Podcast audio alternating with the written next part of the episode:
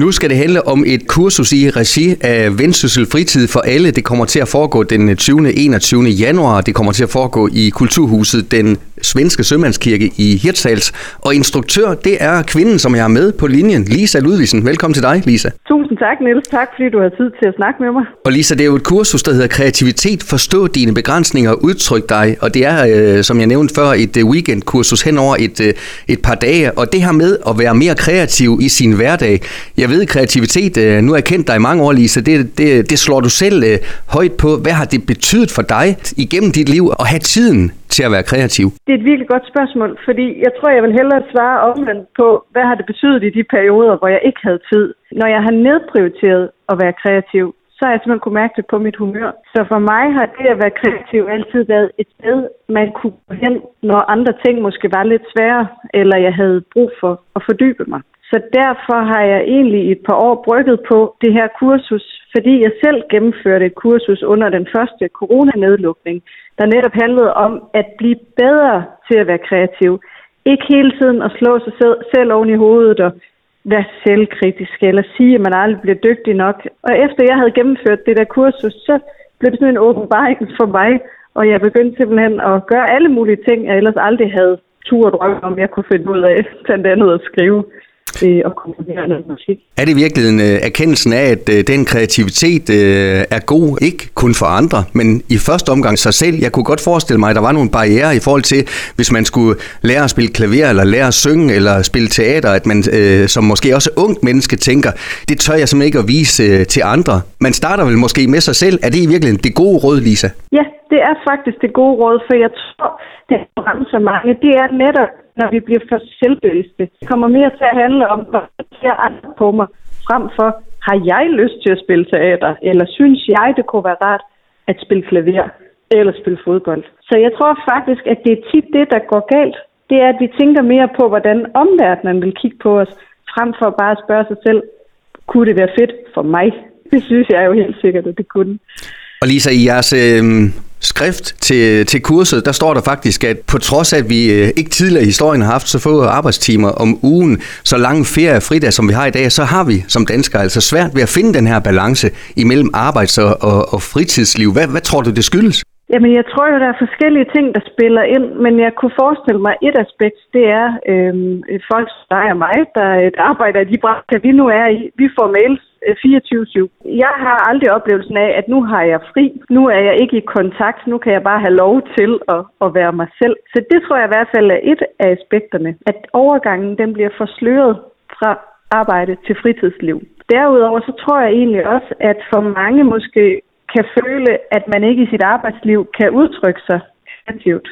Og det er jo egentlig synd, fordi på mange måder er det jo der, hvor, hvor vores sande jeg kommer til sin ret det er jo, når vi får lov til at, at gøre tingene på vores egen måde. Og det kunne jo også være noget, jeg kunne drømme om, at, at hvis man deltog i kurset, man ville kunne se, at det at være kreativ i fritiden, det kan også smitte af på ens syn på ens arbejdsliv. Og Lisa, lad os øh, slå hul på indholdet i det her kursus. Som sagt, hen over et øh, par dage, 20. 21. januar i den svenske sømandskirke. Hvordan øh, bygger du øh, de her to dage op? Jamen, altså, det er jo med vilje, jeg har lagt det den her måde, at det er intensivt. At man går ind i det her fordi man har lyst til at arbejde med sig selv. Øhm, jeg bygger det primært op omkring små oplæg, små temaer. Det kunne for eksempel være, hvem er jeg? Hvad er det for en selvopfattelse, jeg har? Hvortil vi så skal arbejde med små øvelser. Det kunne for eksempel være, at man skulle skrive sig frem til, hvad er det egentlig, der gør, at jeg øh, definerer mig som den, jeg er? I hvor høj grad er jeg præget af, hvordan andre ser på mig, eller min forældre måske har opdraget mig. Og der går vi så ligesom ind og arbejder med, er der noget, der blokerer os? Altså er der noget, der spænder ben for eksempel at være kreativ? Det kunne være, man har en kritisk stemme i hovedet, der siger, du er ikke dygtig nok. Du bliver aldrig lige så god som en professionel. Eller det er spild af tid at sidde der og tegne akvarel.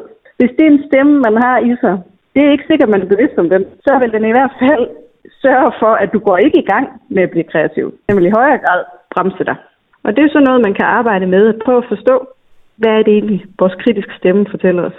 Nu er du til daglig øh, gymnasielærer, du er også psykoterapeut. Øhm, har du, har du oplevet folk, øh, både unge og ældre, øh, netop måske, når de har smidt de her barriere væk, og smidt måske de her stemmer væk, som du taler om, at så de ret hurtigt derefter finder ud af, hold det op, hvorfor har jeg ikke gjort det her for mange, mange år siden? Det er faktisk den oplevelse, jeg, jeg det er den reaktion, jeg oplever hver gang, jeg har arbejdet med det her emne. Alt for mange går rundt og lever på en måde, som i bund og grund ikke er, som de har lyst til. Jeg havde så sent som i forrige uge en dame, der lige var gået på, på pension, nu i slut 60'erne, og hun har simpelthen kastet sig ud i både korsang og akvarelmaling og gymnastik, og hun var så lykkelig, fordi mm. som hun sagde, hvor er det dog ærgerligt, at jeg ikke gik i gang noget før. Hvad er det, der afholdt mig fra at komme i gang? For der er jo så meget udvikling og så meget skønt i at uh, udfolde sig kreativt. Så Lisa, når folk går hjem fra dit uh, kursus efter to dage, uh, jamen, uh, så er meldingen uh, sikkert up front fra dig, at uh, det er ikke sikkert, du lyder som Whitney Houston, hvis det sang det uh, efter de her to dage, men, men det handler om at skubbe uh, sig selv personligt. Det, det er vel det første succeskriterie. Det handler om at gøre noget godt for sig selv og kaste sig ud i noget, som man måske synes virker svært. Det er et succes. Hvis, hvis, hvis folk kan genkende til det efter kurset, så vil jeg sige, at det har været en succes. Lisa, lige til slut lidt om øh, pris og tid og sted og hvor mange timer det er. Prøv lige at sætte lidt øh, facts øh, på kurset lige her til sidst. Jamen altså kurset det er lørdag og søndag fra klokken 10 til 15, hvor man møder op ned i Sømandskirken, og prisen den ligger på øh, knap 1000 kroner, men det øh, inkluderer altså også frokost og kaffe. Så det er 10 timers undervisning plus mad, man får med i prisen. Og så kan jeg lige gøre lidt reklame for hjemmesiden, der hedder vendsyssel-fritid-for-alle.dk. Her kan man altså tjekke lidt mere info ud. Lisa Ludvigsen, jeg håber, at det bliver to fornøjelige dage, to øh, øjenåbnende dage for deltagerne. Tusind tak, fordi du var med her. Tusind tak, fordi øh, jeg måtte være med. Du har lyttet til en podcast fra Skager FM. Find flere spændende Skager podcast på skagerfm.dk eller der, hvor du henter dine podcasts.